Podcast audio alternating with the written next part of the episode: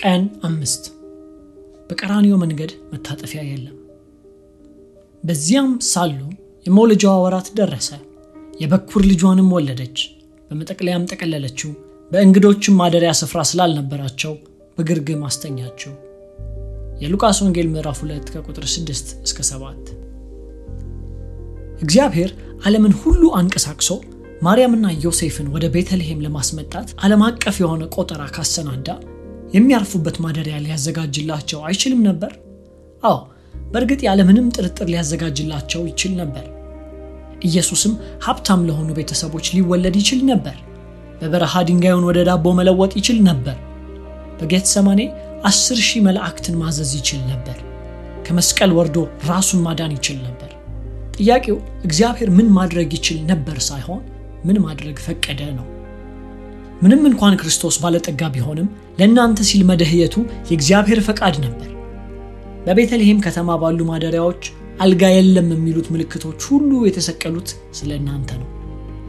የጌታችንን የኢየሱስ ክርስቶስን ቸር ስጦታ አውቃችኋልና ሀብታም ሲሆን እናንተ በእርሱ ድህነት ባለጠጎች ትሆኑ ዘንድ ስለ እናንተ ድሃ ሆነ።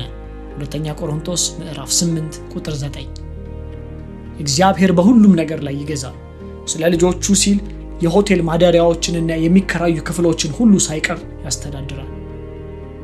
የቀራኒዮ መንገድ የሚጀምረው በቤተልሔም ከተማ አልጋ የለም በሚል ምልክት ሲሆን ማብቂያው ደግሞ በኢየሩሳሌም ከተማ በመስቀል ላይ ሲሰደብና ሲተፋበት ነው። ኢየሱስ የተናገረውን ደግሞ ልንዘነጋ አይገባም።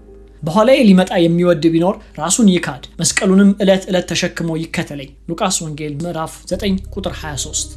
በቀራኒዮ መንገድ ላይ አብረነው እየተጓዝን እንዲህ ሲል እንሰማዋለን። ባሪያ ከጌታው አይበልጥም ብዬ የነገርኳችሁን ቃል አስቡ። እኔን አሳደውኝ እንደሆኑ እናንተን ደግሞ ያሳድዷችኋል። ቃሌን ጠብቀው እንደሆኑ ቃላችሁን ደግሞ ይጠብቃሉ። ዮሐንስ ወንጌል ምዕራፍ 15 ቁጥር 20። ወደምትሄድበት ሁሉ እከተልሃለሁ ብሎ ለሚጣራው እንዲህ ሲል ይመልስለታል። ለቀበሮች ጉድጓድ፣ ለሰማይም ወፎች መሳፈሪያ አላቸው፣ ለሰው ልጅ ግን ራሱን የሚያስጠጋበት የለውም። ሉቃስ ወንጌል ምዕራፍ 9 ቁጥር 57 እስከ 58። አዎ በእርግጥ እግዚአብሔር ለኢየሱስ መወለጃ የሚሆን ክፍል ማዘጋጀት ይችል ነበር። ያ ግን ከቀራኒዮ መንገድ ወጥቶ ወደ ሌላ አቅጣጫ መታጠፍ ይሆን ነበር።